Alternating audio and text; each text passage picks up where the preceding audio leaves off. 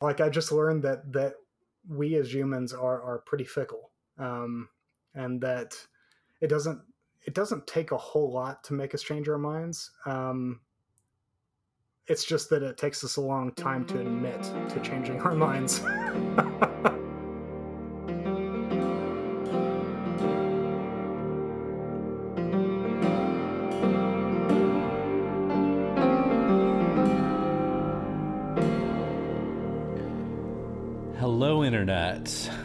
Welcome to the 19th episode of Changed My Mind with Luke T. Harrington.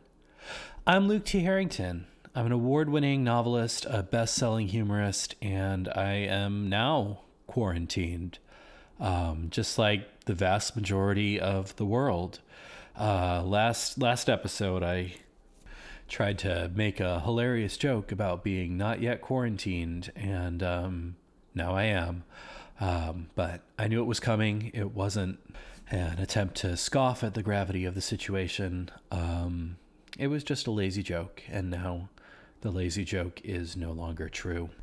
Everything just suddenly got twice as difficult for me professionally um, with this quarantine. I now have two young children home from school all the time that need to be educated and entertained, which makes doing everything I do uh, three times as hard.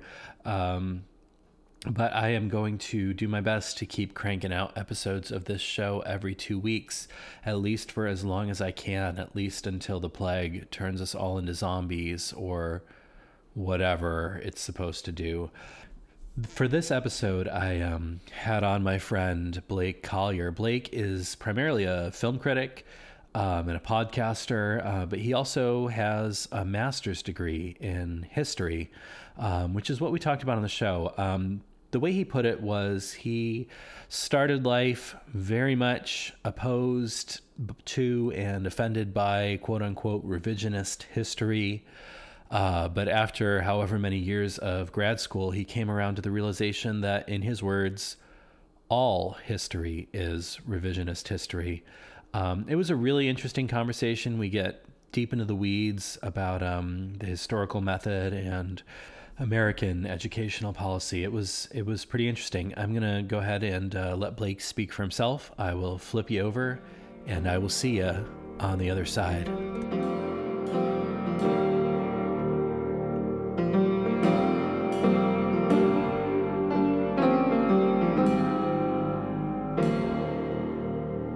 Welcome to the 19th episode of Changed My Mind with Luke T. Harrington.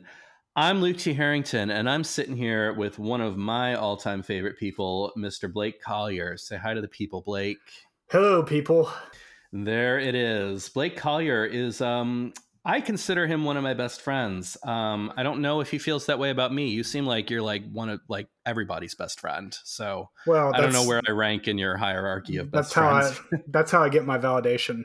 And yeah, so uh, if, if I'm everyone's best friend, then no one knows when I'm actually, you know, depressed. well, there you go. There you go. You're just you're just one of those people though that's like you're just a super people person. Like everybody knows you, everybody loves you. Am Which I wrong about that? Yeah, no, the, not, I, not which wrong I'm super at all. jealous. I don't have that going for well, me. Well, it's it's weird because my my wife always tells me that I'm the most extroverted intro, introvert that she's ever met because that's like I'll yeah. I'll, I'll be at a at a get together of some sort or a party and I'll talk to people all night long and then you won't see me for 3 days straight. So so you're introverted and fits and starts. Yes. Yeah, it's it's how I recharge my batteries. Yeah. so all right, that makes sense. Sort of. I don't know. I can I can go with that. I mean I mean I, I can see like an introverted people person like you like people, but it takes a lot of energy. Yes. I, I don't even have the liking people thing going for me. Just... well, and, and it's weird because I'm so cynical, like in in a lot of my ideas and stuff like that, and yet like I I I still have hope for whatever reason. So, well, there you go. There you go. Um, anyway, so Blake is a he holds a master's in history, which is what we're going to talk about. But by day, he is a mild mannered film critic. Um, I don't know about mild mannered.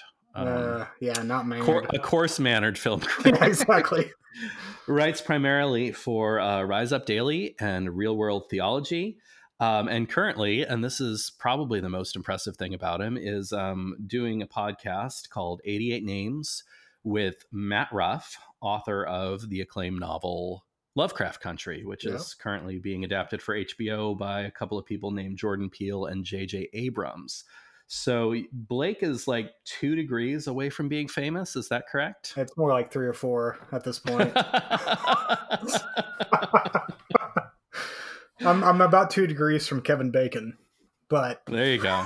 I mean, I mean, considering considering that the max is six, that's I mean that's better than average. Yeah, I'll right? take it. So um, it's, it's got so a little you, bit of cachet to it. Does that mean that does that mean that you have the option of cutting Footloose if you so choose? Oh, I've cut. Or do you have to? So do you have to be times. within? I've cut it from my watching, from my video collection. just... I just cut it out of my life. I couldn't stand it. You know, true story. I actually I watched Footloose for the first time last year. Um, and it was okay. You know, it's like it. I feel like it's probably one of those had to be there movies. Like yeah. if you weren't a teenager in the '80s, but I watched it back to back. I was I was kind of on this kick of like '80s romance movies for some reason. Mm-hmm. Um, and it was so weird to me how like normalized domestic abuse was in those things. Oh yeah. Like every every time a couple got mad at each other, they just started hitting each other.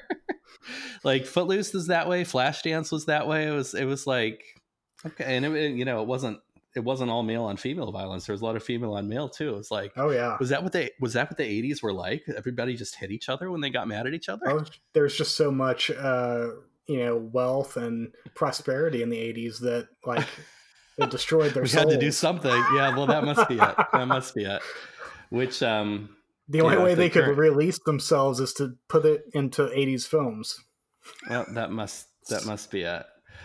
Um, Gosh, we're all already way off track here.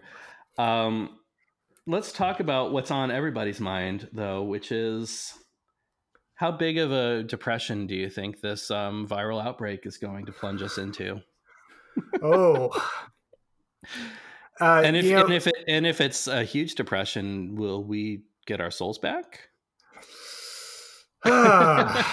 well, so the, the answer to the first question is I, I, I, unfortunately I, I do see a lot of really negative writing on the wall for the for, for the economy as a whole yeah, especially yeah. if the uh, powers that be continue to not actually do their job um, well blake let's not get political yeah exactly not on my podcast i didn't say which political figures Okay, they're the big ones, the big ones. Stop, okay, stop getting political on my podcast where I endorsed Bernie Sanders in the last episode.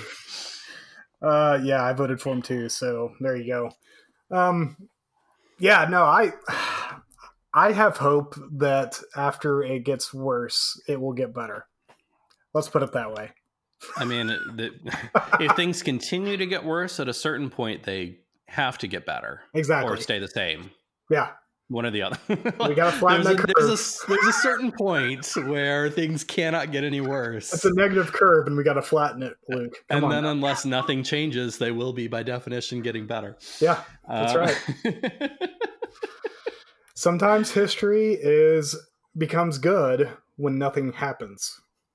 Do we need to talk about this more? I don't know. I'm I'm on the I'm on the fence because it's one of those things where like it's there and it's affecting everybody so that it's weird if you don't talk about it yeah. but at the same time like every podcast i listen to has been talking about this and i'm just you know i don't know if I, by the time this comes out are people going to be sick of hearing about oh we're locked in because of the virus i mean yes and no i mean you're you kind of have to hear about it yeah, I mean, yeah. it's kind of part of the part of being in this country right now. Or you so, or you can just ignore the whole thing and go party for spring break. That's oh, apparently oh an option hey, too. Florida sounds like Florida's still open. So So on a scale of Florida to San Francisco, how locked in are you? Like um well so I feel like I was born for this moment to be honest. um I I have no problem being inside all day. Um, So there's day. you flip flip the switch to introvert and Yeah, no, it's it's it's, it's kind of beautiful. There there are moments where I'm like, you know, maybe I'll go drive around for a little bit just to get some air, and then it doesn't happen. So I tell my wife that uh that I'm basically like a vampire. well, there you go. I don't mean, like you're certainly sun. pale enough. Yeah, so it's true. It's so true. And you probably look good in a tux. Have I seen you in a tux? Did you wear a tux at your wedding? I was at your wedding. Uh, no, I had a suit and tie, oh, you need to get need to get a tux if you're going to be the full vampire. I the full Monty. No, that's not what I said. yeah, yeah. No, I I I hear that. Like when this thing got real, I was like, oh my gosh, I'm going to be locked in with my family. hmm I'm going to have to cook and clean 24 7. And then I was like, no, wait, I actually really like cooking and cleaning. And now I have an excuse. This is amazing. now, this does mean that my, um, the effort I'm putting into my writing and podcasting career is has to be less, um, which is unfortunate. Um, I actually I started a new novel um, like two weeks before this whole thing went down, Oh, and wow. you know I was I was like you know because I hadn't written one in a while, and I was like I, sh- I should write I should write one, um, and so I was like you know I could I could do like three pages a day just get up early write three pages and then get on with the rest of the work i have to do and I, I can manage that. And then this happened and it's like nope i'm going to be cooking and cleaning and raising babies 24 hours a day and yeah i mean like i have enough um contract work and other stuff like like this podcast that's like you know taking up my time that it's like okay i'm just not going to finish this novel anytime soon which i only had like you know because i'd only been working on it a couple weeks writing three pages a day Mhm. so i only had like 20 pages but um Still, um yeah i mean it's it's just it's going on the old back burner and i you know i don't know um which at the moment i am primarily a podcaster and an author of nonfiction apparently that's what people want to promote me as so whatever maybe the maybe the novelist career will never happen um and I, As- I can live with that as the great philosophical sages say, just lean into it. just lean into it uh, you know unless it is like a boat propeller or something probably Hey, probably don't then. Still lean into it. The suffering is Like, good know- for you. i mean you know that's what manatees do and they're adorable so it seems to be working for them i you know should we talk about what we're actually supposed Yeah, to talk about which we haven't even mentioned um but um we, we want to talk about uh history right Yeah. um and what you told me i believe i don't know how i'm going to summarize this into Good a luck. like a five word title but we're we're going to give it the old shot um what you told me was you were originally had issues with quote unquote revisionist history but you have come around to the realization that all history is revisionist history is that Yep. hmm yeah is that how you would put it Yeah. Okay. So so basically, I would say, I guess you could say I'm pro revisionist history, but that's basically saying I'm pro history. So, yeah. However you Yeah. want to take it. Yeah. Cool, cool, cool. So, why don't we talk about you a little bit? Um, I mean, I gave you a brief intro. Is there anything you'd like to add to that? well, Who is so the real Blake Collier? well, no one really knows, including myself. Um, That's deep, man. That's deep. I guess God does. Um, Whoa, and, yeah, you know, Save save it for the end of the show when we get well, here, here before too long, here before too long, I've got to talk about sex. Then I have brought up politics, Let's God, talk about sex. so- sex, baby. Exactly, yeah. Let's talk about you and me. Okay. Ah, okay. I never, I never pass up an opportunity to sing "Salt-N-Pepa." I just, Well, I mean, who doesn't? It's just not, They're amazing. not something you do. Not something you do. Yeah. So I come from the Texas Panhandle, which is basically the. So basically, if you're traveling to Colorado or New Mexico, you pass through Amarillo, which is the center of the Panhandle. That's how most people know it. yeah, the Panhandle is pretty empty compared to a lot of parts It of Texas, right? Like Yeah. all the major cities of Texas are kind of more or less central, right? There's a lot of major cities, but none, none out on the Panhandle. Very few on the coast. Um, so Yep. yeah, No, we uh we have about two hundred thousand in Amarillo, and then Wow, the surrounding yeah the surrounding uh towns are anywhere from uh I mean hell three hundred people to you know my my hometown Canyon, Texas had uh, upwards of eighteen thousand. So Wow, yeah, yeah, it's a it's a it's a it's a very interesting place to grow up. Uh, you have you know very flat land. The the joke that all Panhandle people tell is that if you look into the ri- horizon far enough, you can see the back of your own head. And so because it's so flat and it's so windy, um, we we could win against Chicago in the windy department. Chicago gets gusts, but they don't get Mhm. gusts con- constantly yeah, and so um yeah it's it's it's a it's a very like the land is ver- just very hard. The people are very hard. Um and so it's a very interesting place to grow up. And of course it's very conservative. Um Mhm. and most of the people there voted for the current president and every republican president since reagan. Hmm. um and but you get you get the occasional kind of uh rando democrat or leftist uh, that that everyone likes but they kind of shun them at the same time and so um they're they're either the town drunk or or the town crazy person. Um and so yeah it's it, it was a very strange place to, to to grow up for me and, and i found myself um kind of being indoctrinated into the world of you know conservative talk radio.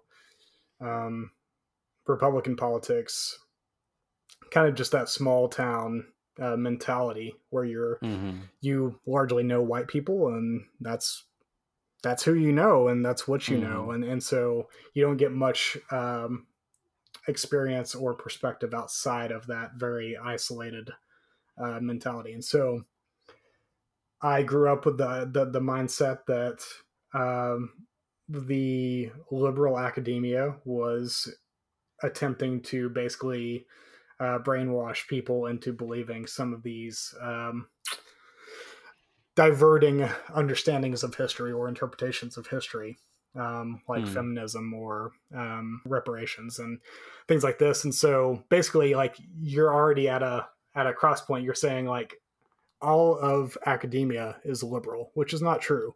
Mhm. Yeah, it's very much not true. sure. Um, but that's the mindset. And so I grew up listening to Rush Limbaugh, Sean Hannity, Michael Medved, all these people, um, Dennis Prager, you know, name them. Mhm. And uh, and that's the that's the life, that's the political life I lived. That's the that's the mindset I had growing up. And um, I thought that there is one way to do history, and any other way. Um, so the one way I, I thought you did history was basically what a lot of people would call the great man form of history, Mhm, like this idea mhm. that that the the victors come in ultimately, and they they change the land or the people for the better Mhm. um, and that their vices, while they are there, they're they're suppressed uh, for the narrative of pr- progress. sure. And so, anything that tried to undermine that or revise that was counter to um, some abstract ideals of what true history was. And so, uh, those are the those, that's the mentality I kind of grew up in, and that's the mentality that I kind of uh, um, held uh, for a good portion of my life until you know midway through undergrad into grad school. So. One of the things, um, one of the questions I ask all my guests um, is, you know, would you say you subscribe to that for more of a quote unquote logical reason or more, more of a quote unquote emotional reason? mhm. Um, which is, you know, not a dichotomy. I'm, I'm a huge fan of. I've said that before, um, but I think it's a useful question to an extent. So, what what would you say to that? So I would say that like I, I'm I'm like you. I'm not a fan of that distinction, but it, it is valuable And that. All my guests say that. I want to find someone who is a fan of that distinction. yeah. Well, I mean, there is someone out there. I, mean, can I see people. it. I see. I see people talking like that. Yeah. You know, like my position is the logical one. You're just being emotional. Like there, Yeah. there's this huge gap. But I, I don't know. I haven't been- able to get anyone who talks like that on my show. I guess. well, good luck on finding one because they, Yeah, or they're, ma- they're or- out or- there. Like, or maybe the people who have changed their minds have come around to the realization that there isn't such a distinction. I don't know. you yeah, know, it's hard to tell. And Anyway, yeah, yeah. I uh, I think for me, it's it's there. There's a way to see um, one's own kind of behavior and personality and belief system as being the product of a uh, inherited and contextual um, logic uh, in some ways. And so, whenever I was living in a small town with my parents, who are largely Republican, and Mhm. um, there is a logic. Like, there's nothing. There are elements of the Republican platform and the conservative uh, ideology that are very logical. Um, Mhm. the the thing about logic though and what a lot of people don't it's it's very convenient for them to forget is that log, logic is ultimately driven by authority Mhm. and so um What do you mean is- by that? so in the sense that everyone has has a presupposition and how they approach life and, and and what they're aiming to uh, believe or accept as reality Mhm. and that drives how we use the tools that we use including logic Hmm. um, and that also drives and that is both negatively and positively impacted by our emotional makeup uh, whether good or Mhm. bad and so um, because i was i didn't have any outside uh, perspectives in the small town of canyon texas uh, it was never questioned it was never challenged and so i didn't Mhm. I didn't have anything to really uh, push back against my my thinking um, until I went to college, and that's kind of Mhm. the the beauty of college in a lot of ways. Um, but it's also why people are afraid of college. Uh, people and you know parents they there there's a fear there that they're going to lose values along with those ideals. But the thing about college is that sometimes the ideals need to be sh- shot down but that doesn't mean the values will be shot down. And so Hmm. um there's i think there's a difference there and, and i think it's key. And um What do, what do you mean by you, you're drawing a distinction here between values and, and values? ideals Yeah, yeah. What would you say the difference is between an an ideal and a value? so a value is is i would say something that's maybe ethical or moral or Okay. uh, maybe re- religious or Uh-huh. um, something that drives your life that's that's outside of yourself. Um, I would say an ideal is largely a construct of where you grew up, uh, the people you're around, um, Mhm. political, it's sociological, it's um, now there's those two things meet at some point, of course, but Mhm. I think it's a it's a fair distinction to make whenever you're talking about uh, academia, and that academia itself is not going to destroy one's religious faith or one's moral understanding. Um, Mhm. if it does, then that person's religious faith or moral understanding was not strong in the first place. And so, a lot of, especially evangelical culture, they like to see academia as opening up a person's mind to all these uh, possibly negative ideas to trick Mhm. them into leaving the faith. But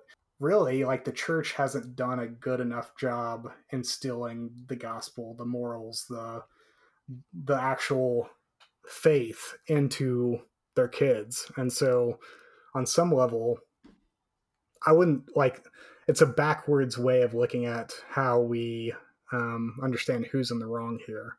Hmm. Um, I think the church at the end of the day should always be the first to take the blame uh, for failures of people's you know faith journeys if you want to use that cliched terminology. But nonetheless i grew up in that. Like i grew up in the in a place where college was was kind of this weird uh, tension of you got to remain you know faithful to the principles of christianity and yet you're going to be introduced to all these ideas that could possibly lead you astray and all this stuff. And and i held that like i took that to heart during the first two or three years of my undergrad because you can talk to a bunch of my friends that i lived with at the time and some of the stuff i said was ridiculous at the time um well, why know, don't we get into why don't we get into Yeah. that then? Let's, Okay. let's talk about your let's talk about your uh, your college years, your undergrad years. okay um, yeah yeah and we can move on to your your graduate years.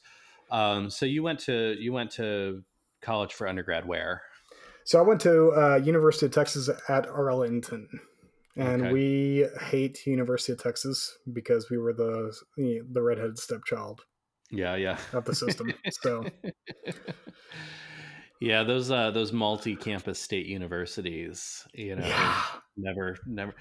I, I went to um, I went to the University of Nebraska at Lincoln, you know, which is the big Nebraska university. But then there's like three other campuses. There's the University of Nebraska at Kearney, which is like two hours away, and nobody goes there except for the kids who can't afford to go to Lincoln. You know? yeah, hmm um, and then there's like a there's one in Omaha, which is basically a glorified community college. and then the other one is like it's also in Omaha, but it's like their medical school. Anyway, um, so yeah, I know exactly what you're talking Yeah, about. Um, but it was a. I mean, it's it's it's a great school. Like I I actually had more pride in it than I did my my grad school. So We'll get to grad school in Yeah, a second. yeah, yeah. So um, you you went to you went to Ar- Arlington for um, uh, to get your bachelor's in history, or yes, I got my bachelor's in history. I started out in architecture. I was in architecture school for oh, that's a year and a half. Quite a So- flip. Yeah, it is. And it's funny because I had wanted to be an architect from like the age of five, I think my parents Uh-huh. said. From back when you started playing with Legos. and- Exactly. exactly. Uh, Yeah, Lincoln yeah. logs, all that. Yeah, all that stuff. So, yeah. um, and I got through a year and a half of, of architecture school, and I was just like, man, this is not for me. I don't have the dedication. Uh, I Hmm. was seeing friends losing sleep to the point where they were cutting themselves with uh, gosh. exacto knives. Like it was just Oh my gosh. I was just like, that's nuts. Like, you should not be injuring yourself because you don't have any sleep. so, yeah, no I- kidding. I had that the semester before I had uh, changed my major. Uh, I took a architectural history class, and in that class, I realized I actually love history more than architecture because this was way more fascinating to me than anything else I was learning in all the design principle classes and all, and whatever else. Hey, and with history, there's no pressure because you know you'll never make a living at it. right? Exactly. Of course, of course, that's not what I thought at the time. I was like, I can be a teacher. That's fine. yeah, yeah. uh, so yeah, so the that that semester I, I switched to history and um, I kind of got brought under the uh, mentorship of a professor there uh, by the name of Elizabeth Cawthon, Doctor Elizabeth Cawthon. Sweetest lady ever. Uh, still to Yeah. this day, one of my favorite professors. Um, she was a pre-law history professor, and so she was constantly trying to get me to go to law school. And Mhm. I was like, "Nope, sorry, I got too many scruples. I can't do this." so, so I settled on her her other love, which was British history, and I got like she was one of those professors that would show up to class and uh, dress up as Queen Elizabeth and do the whole lecture as as Queen Elizabeth, and she was she was the shit. So like a yeah, Robin Williams and Dead Poets Society. Exactly. Yeah.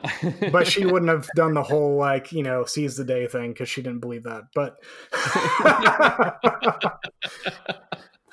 she was too she was too practical for that kind of abstraction. So sure. um, so yeah, I, I, I kind of I kind of became one of her uh, mentees, and and she kind of took me under her wing and um, I did my honors thesis under her, and uh, she was just she remains someone that I uh, I look up to in a lot of ways, and so she kind of brought me into that world of history. And Does that mean she wasn't one of these evil liberal professors? oh, she was meant to indoctrinate deeply or- she was deeply liberal, but Okay, so let's talk about that. Yeah. Then. What, what? I mean, did you react negatively toward her at first when you started working with her, or well, there's so so what was that like? Was there conflict there? So funny thing is, is that uh, what the other thing that that people in like small towns don't realize is that there are laws against uh, being a little bit too open about one's politics and or faith or anything like that in the public square.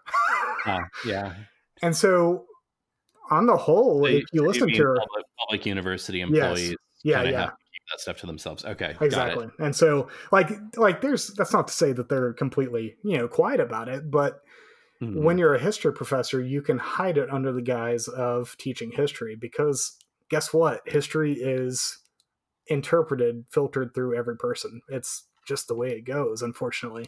So yeah, you don't really like. I didn't. I didn't go into class like thinking that she was a liberal trying to brainwash me.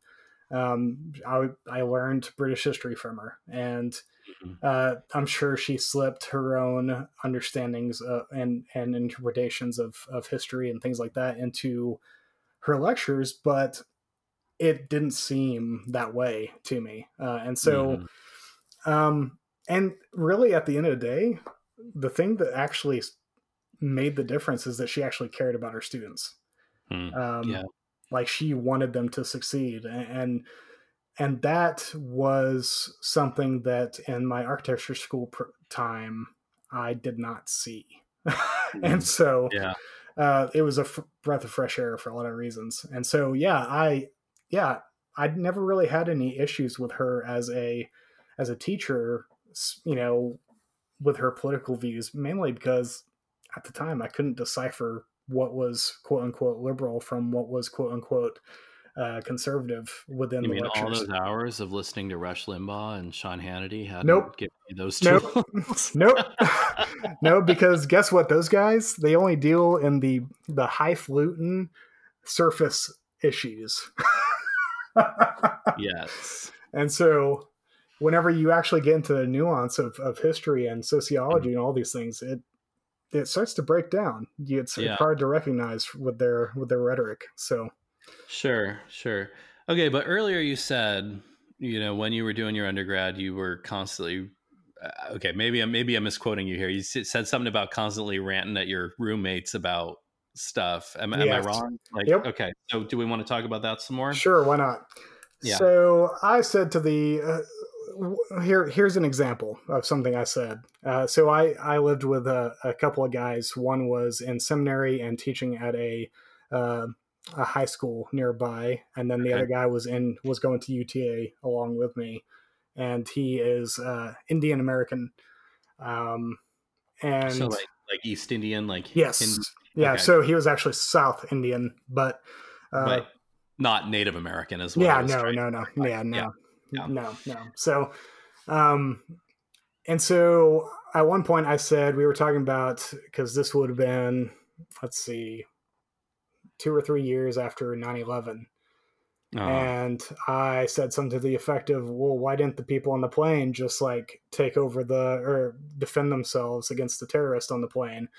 Blah blah blah. Something to that effect. It was Mhm. really heartless mhm. and didn't have any compassion towards the terror that actually happened on those flights and Mm-hmm. yeah, and that's why they call them terrorists. Yeah, They're- exactly terror. yeah and and this is this was just one of several like things that i just shot my mouth off on Uh, uh, throughout the time that i lived with these guys and they would take it in stride like they they they did not beat me up too much about it but they would they would push back like they would actually question me on on some of that stuff and and so like i i just had a very like um had a very black and white mentality when it came to what was good and what was what was righteous and what was like just and and so um and if if it is good enough for someone on a street corner then it's good enough for someone in a plane with a terrorist so yeah. um, context didn't matter.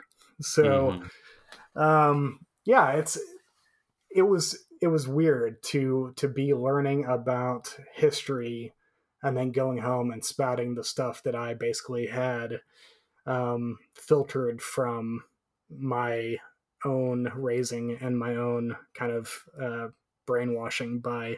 conservative talk radio. So, yeah, it's interesting I, what you said earlier about the quote unquote great man approach mm-hmm. to history, um, which is historically, I feel like that that sort of approach to history is is um, associated with kind of romanticism. Mm-hmm. Um, yep.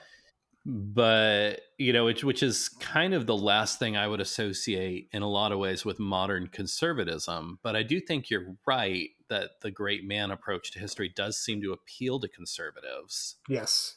Um, and I wonder, I don't know, I don't want to put words in your mouth. Mm-hmm. Um, but I hear you saying this about the plane thing, and you know, I, I, wonder if the appeal there is this thought that, like, if I were in that situation, I would be the great man. Yes. Um. Hmm. Very much so.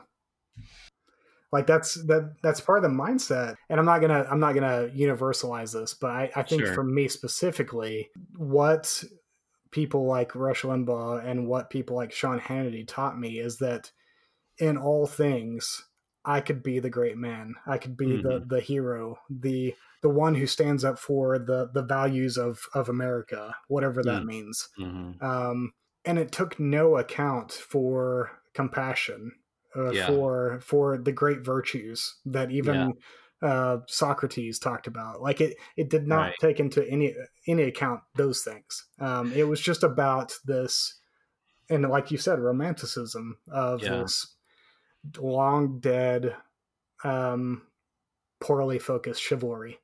Yeah, uh, basically. Yeah. Well, and I mean that's that's a really interesting point too about the virtues, and maybe this is kind of a rabbit trail, but the reality is to be a great person who stands up for what is right takes so much effort of cultivating mm-hmm. those virtues and yeah I, I, mean if if there's one thing uh, that um, that's anemic about modern conservatism is it's that it it seems completely uninterested in in cultiv- cultivating those virtues in people or teaching people to cultivate those virtues. Mm-hmm. Yeah, I absolutely agree with that. Or or they do, and once there's a candidate or an a uh, policy that they need to pass, then it, it becomes a political expediency issue. Well, uh, we'll, yeah, we'll we'll forget that uh, for now, just so we that, can get this thing passed. So mm.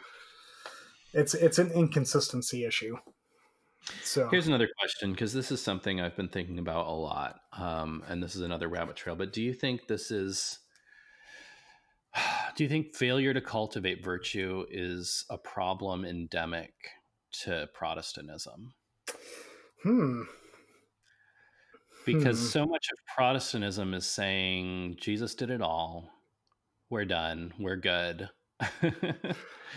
it doesn't yeah. matter what we do, you know. Um, mm-hmm. it, I mean, obviously, as someone who is still rel- relatively Protestant, yeah, exactly. So I me too. I, I haven't jumped ship. I haven't jumped ship on on that that, that idea, but you know, at the, at the, same time, that tends to set us up to be really bad at improving people. well, and, uh, and, part of me thinks that. So I think you're onto something there. I, I think that's a that's a a valid point to make. And that's why I, I had you on the show because I knew you'll agree with everything I say. Yeah. So. Well, no, I you and I have very similar perspectives on a lot of things. So, um, but I think I think you're right to say it's anemic and that Protestants are very forgetful when they talk about the fact that Jesus did it all, but but they forget the all the parts of the Bible where it talks about how love affects change in the hearts mm-hmm. of people right. and how it makes them work for the better of their neighbor neighbors. Right. Um, and so or the part where Jesus says, "Take up your cross and follow me." exactly, and and and that's the thing is like that's that's the, that's the problem though with the great man mentality is that if you look at at the words of Jesus, especially, it's great man is at conflict with the suffering of the cross. Mm. It just is. Yeah. Like there's Mhm. no like that mentality is you have to build yourself up. You have to be the most like politically expedient, the most uh, surface virtuous person. Um, Mhm. You have to look good in history. It's basically celebrity culture, but in the long term. so, um, Yeah. Well, and I mean the other the other thing with that is that you know even if there were these great men in history, for every great man there there were literally millions and millions of mediocre men. Yeah. You know, yeah. and what do we do? What do we do with them? Right? Like, and you know, guess and, and guess who voted for a lot of those great men? well, Those yeah, mediocre right. men. Yeah, I mean, I mean, to, to be a leader, you by definition have to have followers, right? Yep. Like everybody cannot be a leader because then nobody is a leader. yep, exactly. um, yeah. Okay. Well, let's go on with let's go on with your story. Um, So you go to grad school. Where where where do you go to grad school at?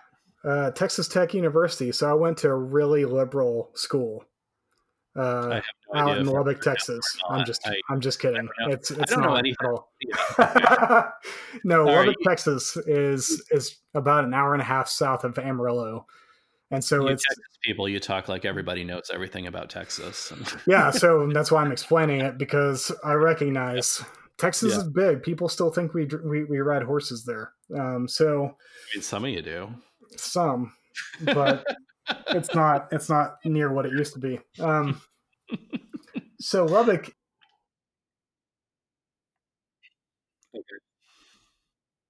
yes, because of the nature of academia, you you do have uh, liberal professors there, but I mean, in the history department that I went to at Lubbock or uh, at Texas Tech, it the department was literally like half and half. There was basically the liberal professors were the ones doing quote unquote cultural history, and then the conservative professors were the one doing true history. and so uh, that's the that's the language that they would use. But I I found myself basically spanning both categories, and, and unfortunately, the politics of academia is that anyone who attempts to straddle the line between conservative and liberal professors is going to pay for it because of uh, office politics. And so, Yeah, yeah. Um, you we had a lot of that go on for anyone who was trying to learn about history from both sides. Um, Mhm. That's really interesting. So there, there's kind of these two cliques in the faculty Yeah. there. Or, Oh yeah, and and sometimes and it wasn't it wasn't completely along political lines, but it it largely was. Um, Okay.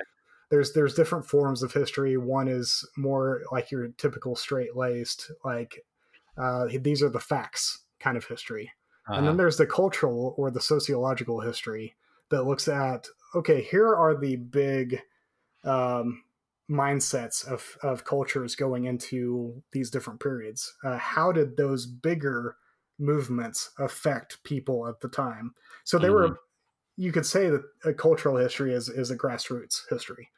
Uh, it's looking at the at the people on the ground and then seeing how their effect changed uh, policy. So, Right. whereas the more traditional history is top down, um, Mm. and so you So look at men versus the exactly. Yeah. exactly so um yeah but it was it was fascinating because if you went to different classes you would find you know basically you're getting a different perspective uh, from like i i was a ta for a vietnam war professor. He was a Mhm. vietnam vet. He was largely conservative. Mhm. but even he was like yeah we did some pretty crummy things back in those days. Like like he was not he, he was honest enough with himself to recognize that like we weren't perfect. Um Mm, and and i think that's that's what delineated if, if there's if they couldn't see it that in themselves what made the department whole was that they were all aware enough to recognize the faults of their own uh, historical viewpoints Mhm. um, and so that's that is what grad school history is about it's not about facts it's about how do we how do we read history? And because Mhm. most of the time, what we would do is we would read a book by a historian about Mhm. whatever subject the class was about. And we would come to class and we would talk about what are the axes being grinded here? What are the biases? like what are the what are the elements of this book that we could actually take away and say yeah this is this is this is based on primary sources largely um, secondary sources if they're um, contemporary at the time then that was a little bit more a little bit more pertinent uh, to the Mhm. issue uh, we would go down this list of like things that we look for in each book and right. we would break down what the making of history looks like and you would that's why i came out of the grad school saying all history is revised through the Mhm. filter of the historian right. um, and and that's why I, I have this very strong idea that just like with uh, logic or you know what what what whatever other systems yeah you want to put out there it, it de- depends on authority what you hold as the highest authority and what guides how you interpret and what you how you process information right. and so I kind of went like it's a pretty it's a, it's a weird it's a weird change of mind Mhm. because it's not really the opposite because it's Hmm. more just like recognizing that there is actually no such thing as revisionist history in the conservative lingo. There Yeah. is history. And whenever you get to the point where you understand history and the the, the nature of the beast, Mhm. you recognize that it is revisionist Yeah. by its very Yeah. nature and because every person is unique every person has a different lens every every person reads the primary sources the secondary sources and and lays down a narrative or an interpretation that uh, allows them to piece together this massive jigsaw puzzle right. into a whole and so yeah yeah. that's kind of what i came around to Yeah. I um I forget the author of this book. Um, I read it God, almost twenty years ago. But have you heard of Lies My Teacher Told Me? yeah it's uh, james loewen yeah James Loewen. Yeah, it's a ter- kind of a terrible um, faux provocative title for the book, but Yeah. uh, it's, it's really a very good book. it is a very good book he's a very good Um, author Yeah, and I mean, I guess I don't need to tell you this because you've clearly read it. well no so i haven't um, read that one i've read his other book uh, sundown towns Okay. so Yeah. Um. So what?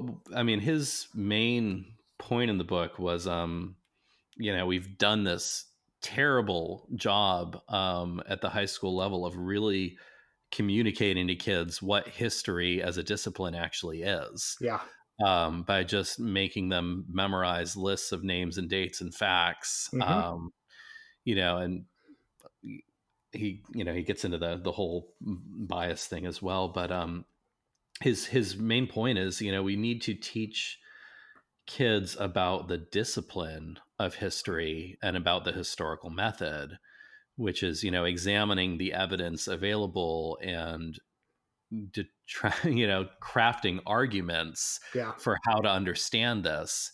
No, I mean I, I think that's key, and and so here's here's where I kind of connect where I was raised and and what I used to believe with where I am now Mhm. is the one thing that that to my parents' credit, while I disagree with them on a lot of things now politically, Mhm. um, the one thing that I will always hold dear that they really instilled in me was the the uh, idea of critical thinking.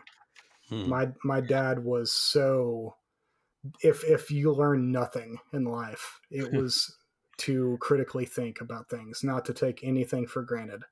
Um, now did he expect that to lead me to more leftist politics? Mhm. no no of course not uh, no no parent believes that but Mhm. um, but I think there is a even even now if if he was still able to uh to talk to me he would be like you know what? Uh I have a grudging respect for it. Because at least you've thought about it. You've you've done the work. You've you've spent time reading on this. You've spent time uh arguing in your own head mm-hmm. uh, these issues and, and you know what you believe and and so yes i don't agree with you at all. Matter of fact you might be satan but but I, I, I respect that you've done the work and so um you're satan but i respect you. Exactly. I mean sympathy for the devil right? Yeah um yeah, yeah so i think weirdly enough, like my parents actually planted the seed that carried uh, carried me through, and I just took it to heart in a different way than they expected. And so, mm-hmm. um, because history is is a living thing, it's mm-hmm. it's it's very it's it's a it's a subject I really love, and and I hate the fact that high schools uh, refuse to put anyone but seemingly coaches uh, in that spot. now, now I'm not going to wholesale say that coaches are not good history teachers because of there are a few that I know that are actually really good history teachers. Yeah, yeah. But on the whole, they're filling a spot. So sure, sure. Uh, yeah, well, and I mean, the obvious analogy here would be to science, right? Yeah. Where if you take a high school science course, they have you doing experiments in class. They teach you the scientific method of gather mm-hmm. data formulate hypothesis etc you don't really do that in the average high school science course. They just they give you a book and they say memorize the names memorize the dates. They don't yep. teach you how to engage with primary sources. They don't teach you how to formulate arguments. They don't teach you the historical method. Yeah. Um, they treat history as just this list of facts that everybody knows and you need to know it.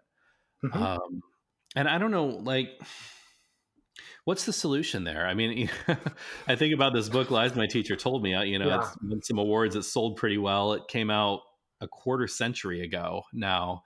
Um, obviously, it didn't make that much of a difference um, in the way history is taught in schools. Yeah. I, I don't know. I, I, do do you see do you see any hope on the horizon for that that sort of thing or um unfortunately not anytime I mean, probably in my lifetime. Yeah, that's what Common Core was supposed to be was yeah. teaching kids to engage with text and stuff. But then we all decided that Common Core was evil because Obama got behind it. And, of course.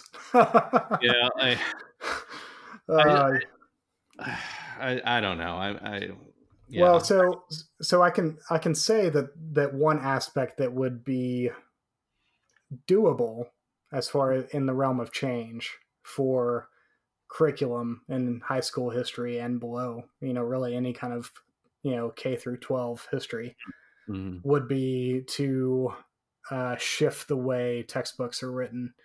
Um, okay. As I don't know if you know this, but a good portion of textbooks for the nation are written out of uh, out of Texas.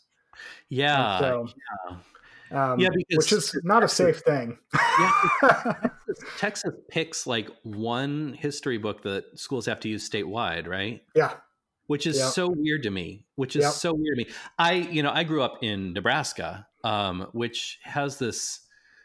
It, it's it's a it's very different from. I mean, it's it's quote unquote conservative on the whole, but it's it's so different from how the South is, right? Yeah. Like it's, it's mm-hmm. very, it's a very communitarian, kind of soft libertarian kind of conservatism, and literally every history teacher can just pick whatever textbook they want in, in yeah. Nebraska, you know. So when I when I found out this thing about which I probably learned from reading Lies my teacher told me, when I found out that Texas uses one book for the whole state, you know, and it's picked yeah. by the board that has no actual historians on it. I was like, what? Yeah. What you know, is that? It's insane. Yeah. Um, and and so here's here's the other thought I have about that is I, I don't know like of course I haven't looked at a, at a textbook in you know oh lord twenty some odd years at this point. Yeah. And so um, I don't know if this has changed and it might it might have changed, but my biggest problem with textbooks looking back is that you're basically teaching students that secondary sources are the key. Mm-hmm. Because yeah. largely the primary sources are, are kept to these little interstitial like pages in between yeah. chapters. Yeah. And that is that's not history. Like mm. your your goal, like the thing you learn in grad school about history is that the more primary sources you can you can find that if that you can kind of gather information from Mm-hmm. Yeah. the more I, I don't want to say accurate because history is not a science. it's Right. Right. it's it's it's an art, and so um, the more complete a picture you can you can uh, you can gain, so that you can piece together that puzzle and get a picture from it. Um, and while secondary sources are super helpful uh, as far as like helping you kind of like if you look back at like 1500s England, Mhm. reading their writing in the primary sources, it's not the easiest thing. There's a lot of language that has changed over the years that right. Yeah. meanings have changed, all this stuff. So secondary sources are helpful in that, but you don't rely on them solely. And what textbooks do is they say, guess what, kids? Rely just just don't worry about going back to the actual sources themselves. Rely on the people that know what they're talking about. Mhm. and who don't actually know what they're talking about, as you said. So, Yeah. Yeah. Um, yeah. Well, in devil's advocate for a second, I think there is there certainly is a place for memorizing names and dates. oh, for sure. Like, Yeah, You yeah. need that. You need that basic framework of understanding history to Mhm. engage with primary sources at all. Yeah, I think don't we just need to be a little more balanced. right. Yeah. Yeah, because because man, I, I tell you what, I was a, as a TA uh, teaching, you know, basically 18, 19 year olds. hmm Um, there was they just had no understanding of of how history was was put together. Sure. they could tell you like facts and stuff like that but but when i asked them questions like okay so you you know about columbus in 1492 do you understand the concepts around exploration the the doctrine of discovery uh, what it means to claim land Mhm. uh, that had already been inhabited? Yeah. uh, what are what are the legal ramifications? What are the philosophical ramifications? Like each class i would have to find a, a different way to approach the students because each class is a little bit different right. some are a little bit more engaged and they want to like get into the the harder stuff and so i would Mhm. go a little deeper for them and others they just want they're just there to get the grade and that's fine too Yeah. um, i get it Yeah. there were classes that i didn't care about either so um, Yeah. and so yeah it just just the ability to have a, at least a little bit more preparation uh, going into college is helpful Mhm. and that's for all courses. That's not just history. So, out of curiosity, do you feel like your undergrad experience gave you a pretty good handle on the historical method, or was that Yeah. not in grad school? Okay, yeah, yeah i would say so. So i mean if you're if you're talking about your just your general american and world history classes probably Mhm. not. You're you're basically doing what you did in high school. Right, Um, but if you go further into um, some of those historical classes, you start to see, while it's geared more towards giving you a, a timeline for Hmm. whatever period of history you're studying, yeah, they're starting to show you they're you're largely reading primary sources. hmm You're you're largely understanding that these are the these. Not only is this the viewpoint for, from um, those in power, but here Hmm. are the here are the perspectives of the people who are you know working the land or uh, tending to um, the jesters in the Hmm. knights or Hmm. whatever it may be like whatever period of history. And so you would get a good like rounded understanding of different perspectives. Sure, and you started to break down that that very simplistic idea that that everything is as the history is written.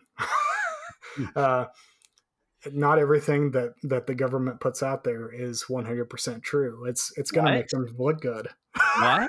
so, not everything that the the victor puts out there is going to be true So, Are you saying I can't fully trust my government? What? yeah i know it's crazy huh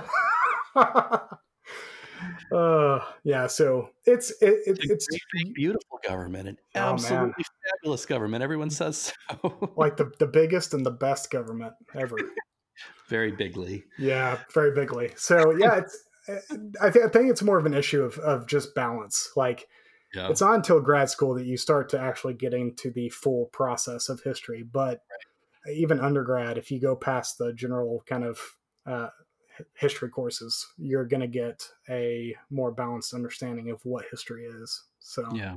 Yeah. I'm wondering if we want to get into the weeds on this. let's go Um, for it. is it- so tell me if tell me if this is a good idea or if this would be totally boring and everyone's eyes would glaze over. Can you give me a concrete example of some historical reality you've studied that you used to have a very set in stone opinion of and then turned around to realize that every account of it is, you know, someone's perspective? Okay.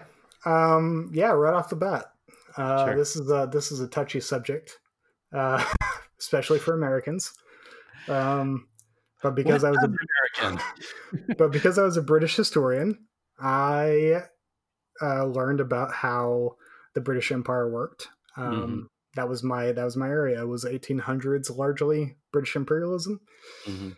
and so I studied the whole of the British Empire. I would read uh, various sort you know, primary and secondary sources on the subject, and part of that was talking about how the Americans revolted against the British. Um, And I remember growing up being just absolutely in love with the history of the American Revolution. Hmm.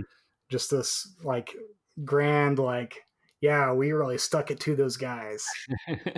We, yeah, we we said we ain't gonna do this no more.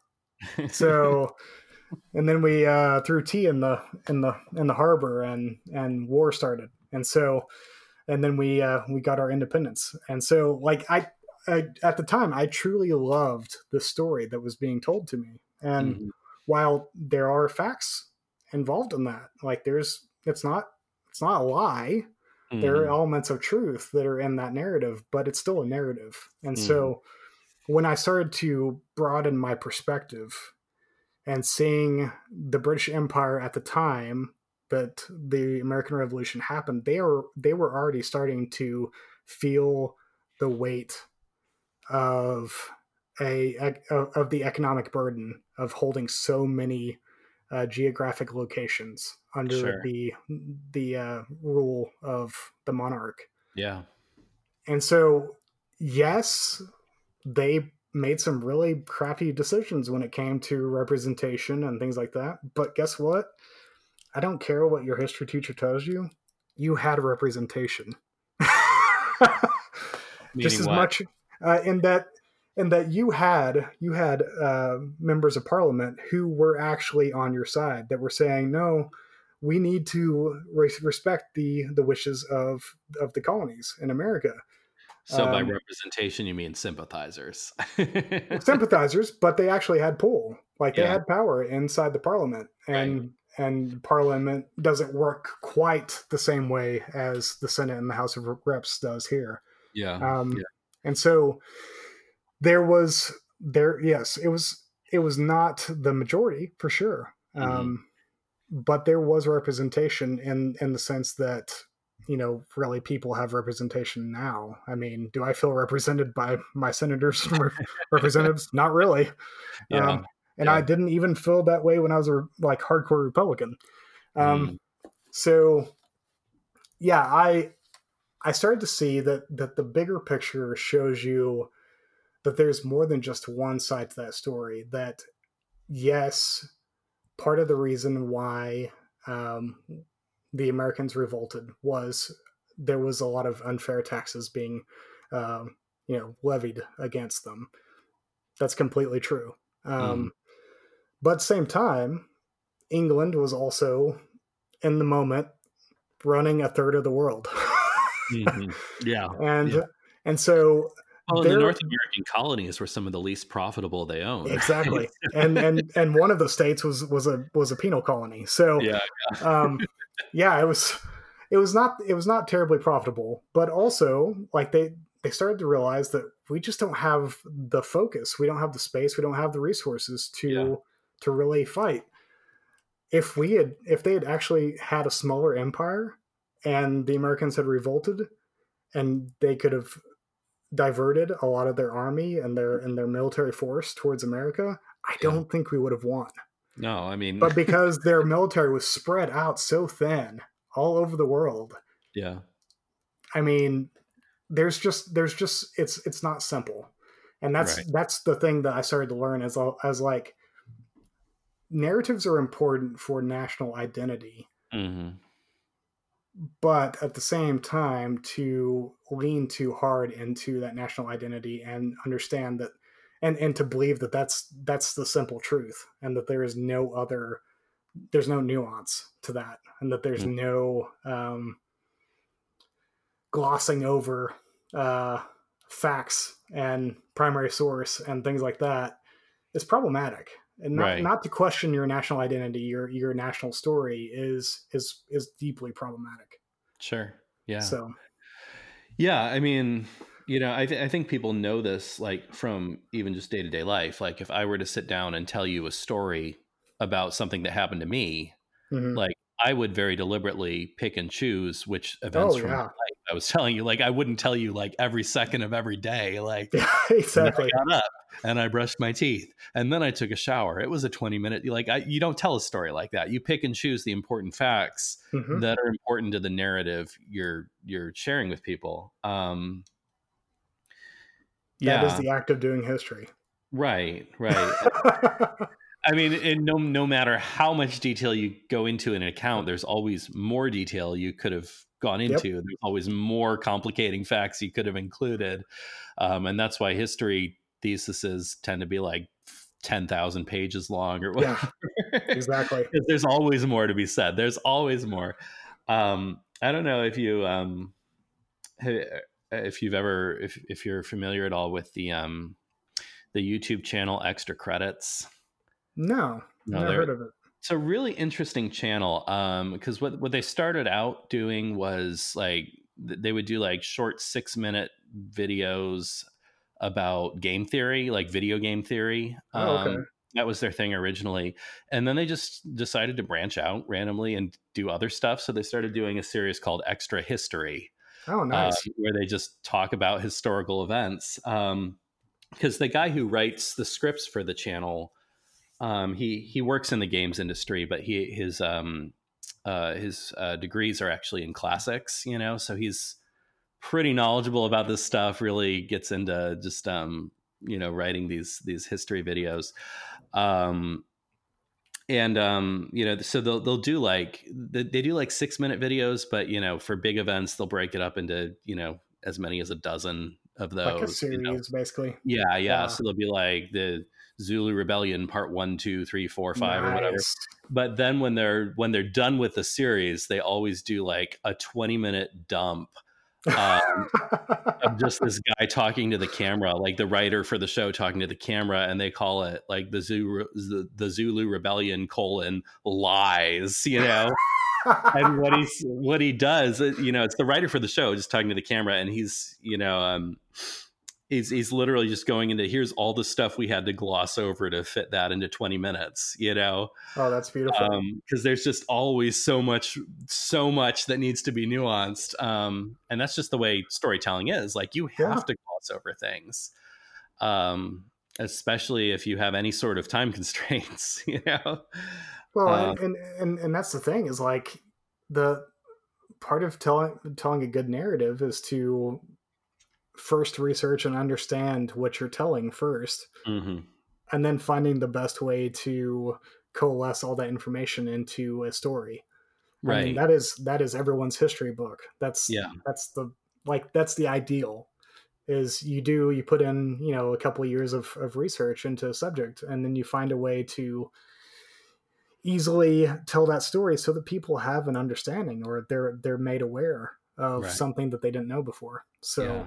and those of us who are writers know that all writing is synthesis oh Right. easily yeah, yeah. i mean if we're just parroting back what we found then we're not actually doing anything um I mean, all all- writing is plagiarism. It's just Oh, really good plagiarism.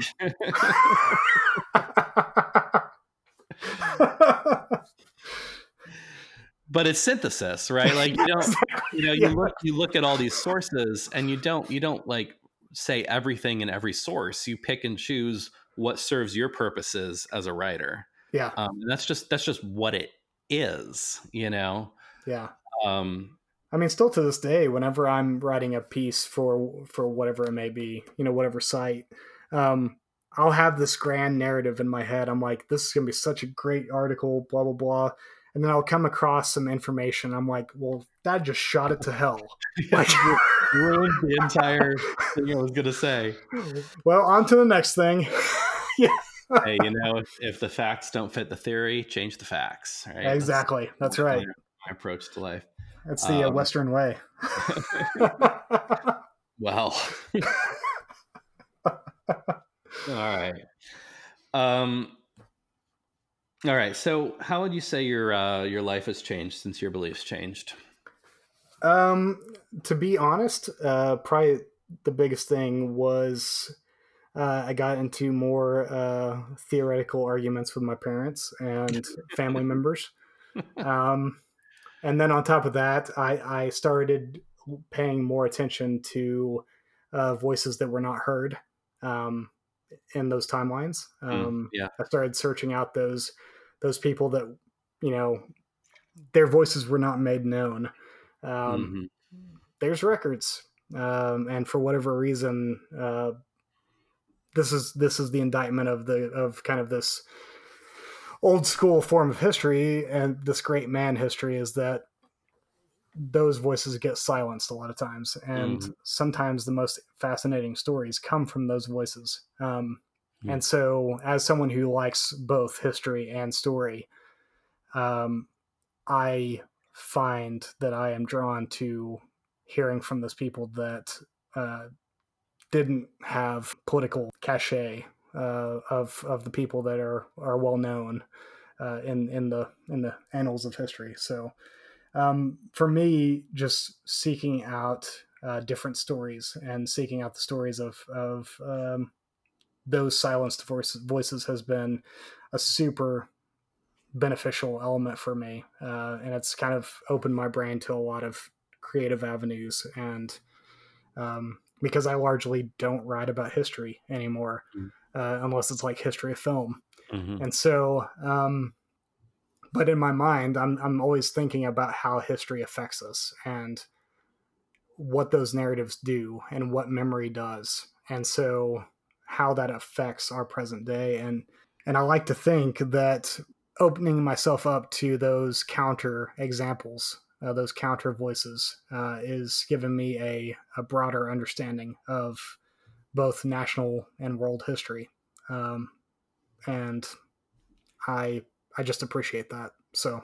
All right. And finally aside from your new beliefs themselves what would you say you learned from the experience of changing your mind? Um that the mind is pretty fluid when it comes to uh what we believe. Uh, it's mm.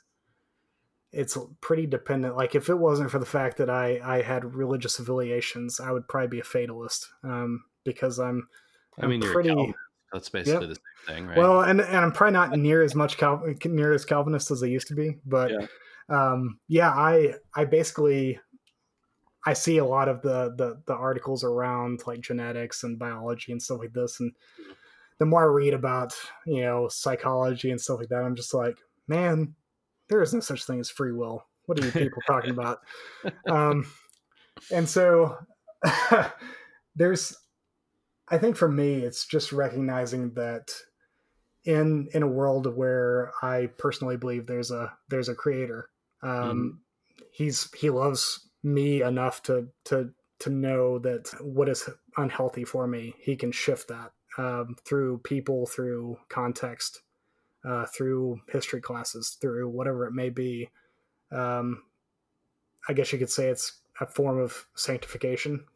mm. so, um, which is a theological term, but um, yeah, I, yeah, I kind of view it that way. Like I just learned that that we as humans are are pretty fickle, um, and that it doesn't it doesn't take a whole lot to make us change our minds. Um, it's just that it takes us a long time to admit to changing our minds.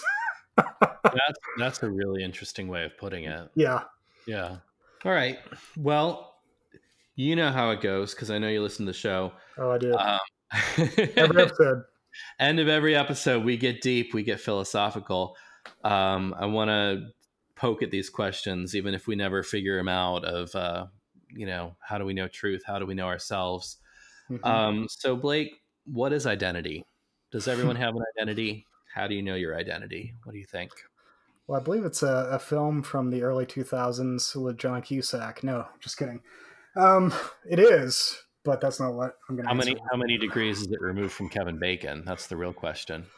Uh, that's gonna have to take me a little bit to, to figure that one out. So no. Um, so identity for me, like, so there's a there's a book. Uh, the author and he used to be the editor for Christianity Today. Uh, Mm. Andy Crouch wrote a book on culture, and he he basically writes that that there's no there's not a singular monolithic culture. There's a bunch of cultures Hmm. around a person that uh, basically envelope every person in a way that these multitudes of cultures reflect that person and, That and what that person like intersectionality, which is evil. Oh yeah, it is evil. That's it's it's also socialist, and that's bad. So um, yeah, so it's it's one of those things like part of me thinks that identity, in a sense, like I could give you the the the pastor um, thing, which I believe that we're Mhm. given our identity through Christ. Um, but I also think that there's a multitude of identities that kind of uh, that come under that as well. That we, Hmm. I am I'm the son of Rodney Collier. I'm the son of Peggy Collier. I'm the I'm the son of Panhandle of Texas in the sense that I grew up in a context unlike you or um, some of my other friends, and so Wait, you're from Uh, Texas and your mom's name is Peggy. Yes, you're welcome, Peggy Peggy Sue no less. Wow. Um, yeah. that Blake ain't right. yeah, no doubt, no You're from doubt. Bobby Hill, aren't you? Yeah, pretty much. You're like one weird liberal kid from the small Texas town. I used to, I used to walk, uh, I used to watch, uh, I used to work at Barnes and Noble, and uh, and one of my my managers used to call me, uh, uh, um, what's the dad's name? uh, Hank. Hank.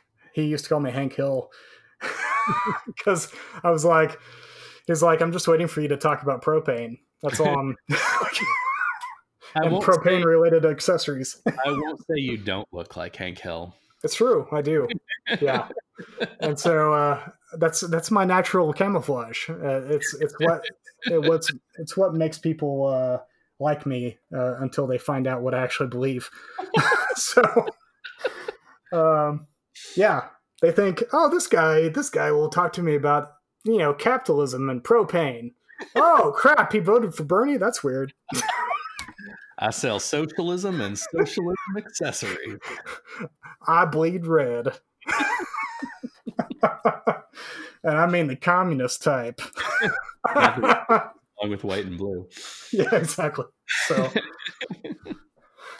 um yeah, so I I think I think while while I do take my own personal full identity in in in my religious faith, um, I would say that that people are a are a composition of multiple identities Hmm. um, underneath that. Uh, I mean, if you're not a believer in, in, in God or, or Christ, then then those identities are your being, um, that multitude, and so um, that's that's how I view it. There's a there's once again authority that kind of tames all those other uh, underlying contexts. Hmm. So All right. Second, what is human nature? Are we all the same deep down? Are we all different? Are we all blank slates? What do you think? the best explanation of human nature I've ever heard came from the author Francis Spufford. Okay. He's a English author, and he wrote a book called um, "Unapologetic." That's the name of it. Oh yeah, I read unapologetic. Yeah, and he he called it the human propensity to fuck things up. Uh, he shortened it to just the acronym, which was hilarious as he's Yeah. writing that chapter. and Um, it, it was camel case and everything. With yeah, the- exactly, exactly. And so, um, I love that because I, while I am largely a fatalist in a lot of ways, I think human nature is pretty much pretty jacked up in a lot of ways. Um, I still hold a lot of hope, and it's weird to be in that space um, because I believe that that we're, while we're not, you know, perfect by any means, um, like the Bible says, even our good deeds are like filthy rags. Uh, mm. I mean, it's it's probably the most identifiable aspect of Calvinist teaching is human depravity. mm-hmm. yeah. uh, it's it's really easy to see that in in everyday life. And I'm married to a social worker, and she sees it every single day. Mm. Um, and it's not and it's not because these people are devils. It's mm-hmm. it's because they came from brokenness, and so generations of brokenness breed even more brokenness. I mean, the sins of the father visit upon the children. You know, yeah, yeah. It's it's it's not something to be harsh and without compassion towards. It's mm-hmm. it's something to be viewed and recognize your own capabilities of doing those same things in mm-hmm. yourself. Mm-hmm. And so, human nature for me is something that I I see in myself as I see in others. And so I have compassion for others, just like I hopefully have compassion for myself. and so yeah, I don't think I could do the social worker gig. Like Yeah, I couldn't either. I disappointed either. by people over and over again. Oh man. It's it's it's brutal. And it's it's kinda like one of my original jobs was you know, cleaning up rental properties. Yeah, sure, sure. I mean, you you have very I mean, it's it's it's weird because I even started noticing it myself. But my parents, for landlords, uh, some might call them some slumlords, but landlords, they were pretty kind and they were pretty lenient when it came to letting people, you know, hold off on paying rent until like next month or whatever it may yeah. be. But even they got super cynical over mm-hmm. the years, and, and yeah. I could see it in myself as I worked on rental properties. Uh, I could yeah. see that resentment building up, and so, um, yeah, service industry, man, uh, it's it's a good thing that I don't do that. so, no kidding, no kidding. How do you fight that if you do a gig like that? I don't know. I, I don't know. Like my wife has a heart of gold, so I don't know how she does it. I mean, the same reason I, I couldn't be a cop. You know, dealing with oh, criminals, oh, yeah. seeing the worst of people. Like I just, I, I like the small amount of news that I pay attention to. Like that's enough for me. Mm-hmm. you know, and then oh I, yeah, I have to do something else with my brain because I just I I don't want to. I don't want to go through life thinking people are just terrible, but maybe they are. I don't know. Yeah. Um, well, I mean, they're not not terrible.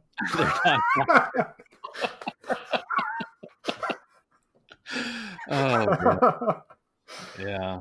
So the answer, to, so the answer to what is human nature is people are terrible. Yes. Okay. or at least they, or, or at least they have a huge propensity to fuck things up. Yes. they do. All right, and finally, what is truth? How do you know truth? How do you know when you found truth? What do you think? I, I always feel bad for each of your guests when they get to this question. like even even even as I'm listening to your guests struggle with this question, I know like in my head I'm like, yeah, I would struggle with it too. Well, um, turn to struggle because I could just give you the easy like felt board Jesus answer. Yeah, yeah, and it'd be fine. You, but you were in seminary for a while. Did you did you get a degree out of seminary or? Oh no, I I took about a year and a half of yeah. online seminary. Okay. And then I quit. Found out that maybe Jesus wasn't wasn't calling me to be a be a ministry person. I mean, service, right? Service yeah. Uh, yeah, industry. Well, yeah, I mean, the pastorship is right up there with with you know jobs where people just disappoint you every day. exactly. So I was like, I, I saw the writing on the wall, and I was like, yeah, I'm good. Yeah. So I think from from my perspective, truth is I believe in an objective truth, but I also believe that our ability to recognize the fullness of that and to grasp the fullness of it is simply impossible on the side of the veil. Mm-hmm. Um, and so a lot of what I see as truth is more of the grasping for truth, like the mm. the search for truth. Um, and I'm not one of those people that's going to say you've got your own truth. While I recognize that there is a valid argument to that uh, phrase, it's cliched, and a lot of people who use it are are not using it in a in a good way. I think. Yeah. Yeah. Um, but I would say that that truth is. I mean, I believe personally that it's it's it's marred or it's a it's it's buried in the in the history and the the being of a god and his son and the spirit. Hmm. and the human ability to recognize that is flawed. And even our tools at searching for truth are flawed because the world is broken. And sometimes because the world is broken even if we got to a point where we could under like see part of the truth, it would still be cracked hmm. um, on the side of the veil. And so we're we're at a huge dis- disadvantage on understanding what truth is. Um, but once again, authority it's key. like it's uh, the more I got into history, the more. I, uh, and I don't want to say I'm authoritarian because that has a lot of baggage, but uh, there's an element like I, have said for for about five six years now that that once you recognize your high the, the highest authority, all other authority is is negotiable. Hmm.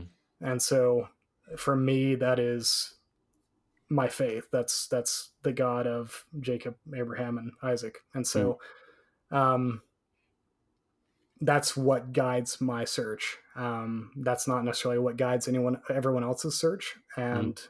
hopefully they're finding um, truth through whatever means that they they do. But that's that's the authority on which I lay my laurels. So, yeah. sure. Yeah, I, I think anyone who does any serious introspection will eventually find their way to kind of you know the Cartesian solipsism of yep. I don't know anything is real except my consciousness. Yeah. You know, and then you have to go from there to be like, well, how do I know anything? You know, how do I know anything is good? How do I know anything is true? Mm-hmm. How do I know I can trust my own senses? How do I know I can trust these sources? You know, and I I don't know like for me once once you get there it's like you either end up at total nihilism or you just yeah. have to assume some sort of deity you know mm-hmm. like yeah like if there if there is no ultimate source of truth then you really can't know anything um and while I love the the cojones on uh, Camus for just accepting the absurdity of all this, yeah. No one can live like that. Not even Camus. If I had talked to him at the end of his life, I can guarantee you he would have been on one side or the other. so well, you know, Camus can do, but Sartre is smartra. yeah, that's right. oh. Oh man. All right. Well, let's wrap things up. Um, thank you so much for coming on the show, Blake. Yeah, it was fun. Uh, especially at short notice. You know, when when I have guests cancel on me, I just bug my friends basically. so. I'm good with that. I'll take it. it is always a pleasure to talk to you. I'm, uh, you know, we haven't actually talked like talk talked in a while, so I'm glad. Yeah, it's been a while. Yeah, it's, it's been uh, good. Uh, yeah. Um, before you go, you got anything to plug? Um, like you said at the beginning of the podcast, uh, 88 Names podcast. Um, I believe the third episode is coming out uh, tonight sometime, hopefully. Um, and we didn't then, really talk about what it's about. It's um, it's you and Matt Ruff looking at all the different angles on virtual reality, which is yep. pretty cool. And kind of developing technology, and and we have different guests. We have like you know, uh, corporate heads. We have uh, authors who talk about um, immersion theater, things like that.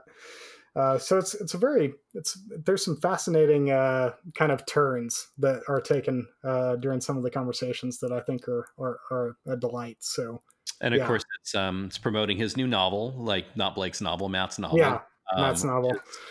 Sounds like kind of a cyberpunk jam, right? Yeah, yeah, it's a fun little novel. It's it's deeply funny and it it brings up a lot of really good questions. I think so. Right.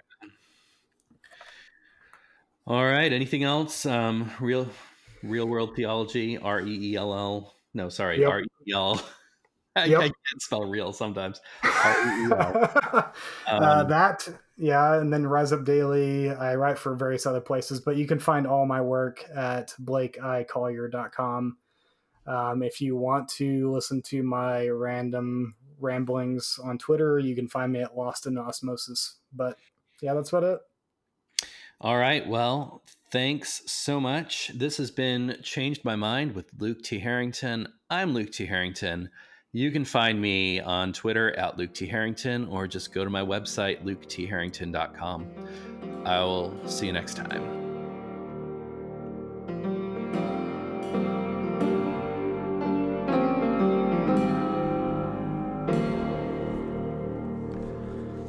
Again, I saw that under the sun, the race is not to the swift, nor the battle to the strong, nor bread to the wise, nor riches to the intelligent, nor favor to those with knowledge, but time and chance happen to them all. That's uh, from the book of Ecclesiastes in the Bible, uh, traditionally attributed to King Solomon, along with um, the book of Proverbs. And I keep uh, coming back to that in my thoughts because it stands in such sharp contrast to a lot of the material you find in Proverbs. Um, much of Proverbs is praising hard work, promising results for hard work. Um, and yet in Ecclesiastes, right there, it says, you know, hard work, intelligence, strength is no guarantee of anything. Um, you can work as hard as you want, and while it might make success more likely, it is no guarantee of success. Um, I've just been thinking about that a lot um, ever since the conversation with Blake. That um, you know, so much of American culture is in love with this idea of the great man that we can all be the great man or presumably woman if we work hard enough. Um, but I don't think it's necessarily true. Um, and I see this attitude everywhere. Um, I remember reading an article, you know, during one of the many pointless national debates we have about education. Um, and I think it was decrying, you know, common standards like Common Core and stuff. And it was like, well, none of this stuff matters if we, if kids can just have great teachers. Um, and I was like, yes, maybe that's true. But at the same time, it, most kids won't have great teachers. Um, just the law of averages says that, right? Like the definition of great is exceptionally good, and the vast majority of people are average by definition. The vast majority of teachers are going to be average by definition. Um, as I said, for every great man, there are literally millions and millions of mediocre men. Um, every time Walmart gets criticized, um, I think fairly, there's a lot to uh, dislike about Walmart. But every time Walmart gets criticized, you see people jump up and say, well, you're just jealous of their success. If you were worked as hard as Sam Walton, you could be a billionaire owner of a big box store chain. And, you know, let's assume that's true. Let's assume that everybody who works as hard as Sam Walton will become the president of a large chain of big box stores. But even if that is the case, the problem with that is that the very existence of Walmart depends on this enormous underclass of people who are willing to work for $7 an hour to stock their shelves. Um, if everybody owned a chain of big box stores, there would be no one to work them. Um, and for that matter, no one to shop at them. Um, and ultimately, that I think is the real problem with America's approach to economics is we're in love with this idea of the great man And we kind of ignore that for every great man, there has to be literally thousands and thousands of mediocre men supporting his endeavor, right?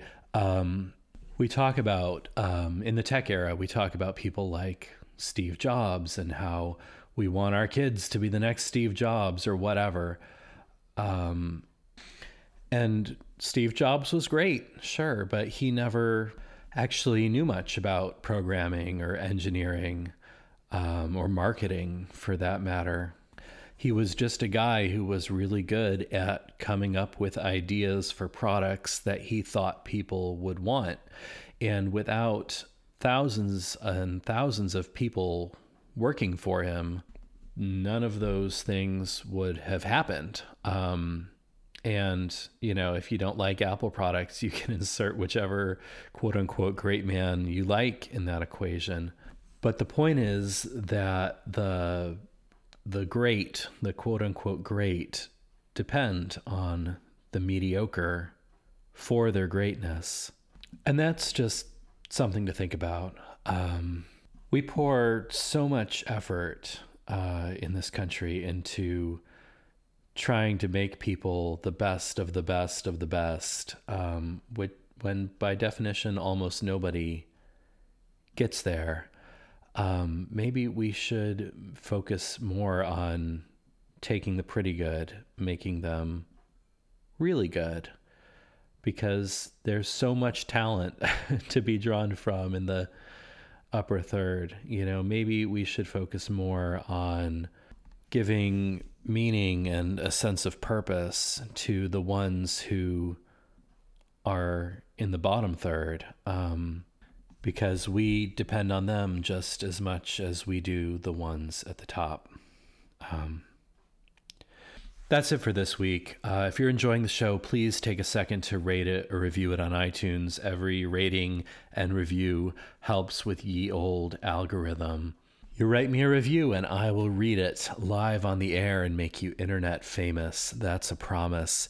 Um, if you want to support me, um, there are a couple of ways to do that. You can go to ko-fi, ko-fi dot com slash change my mind, and there you can buy me a cup of coffee. Um, if you don't want to do that, I do have a book available for pre-order. It'll be out in August. It's called Murder Bears, Moonshine, and Mayhem Strange Stories from the Bible to leave you amused, bemused, and hopefully informed. You can pre order that on Amazon. Um, my one novel is actually available for purchase again in Kindle form. It's called Ophelia Alive, a ghost story. Um, or go to the website projectconarrative.com. I got a collaborative thing going there with my good friend KB Hoyle. So those are a few things that you can do if you want to throw a couple of bucks my way. I will dance for them. I will dance for them. Not really, but I will continue to podcast for them. Um, I want to thank Blake for being on the show. Blake's a good guy. Please do check out his podcast with Matt Ruff, 88 Names, the podcast. It's great. Um, I want to thank Raven Creek Social Club for hosting the podcast. Check out their other shows, The Commentarians and Faith and Other Oddities. And I want to thank you for listening to Change My Mind. And please don't be afraid to change your mind.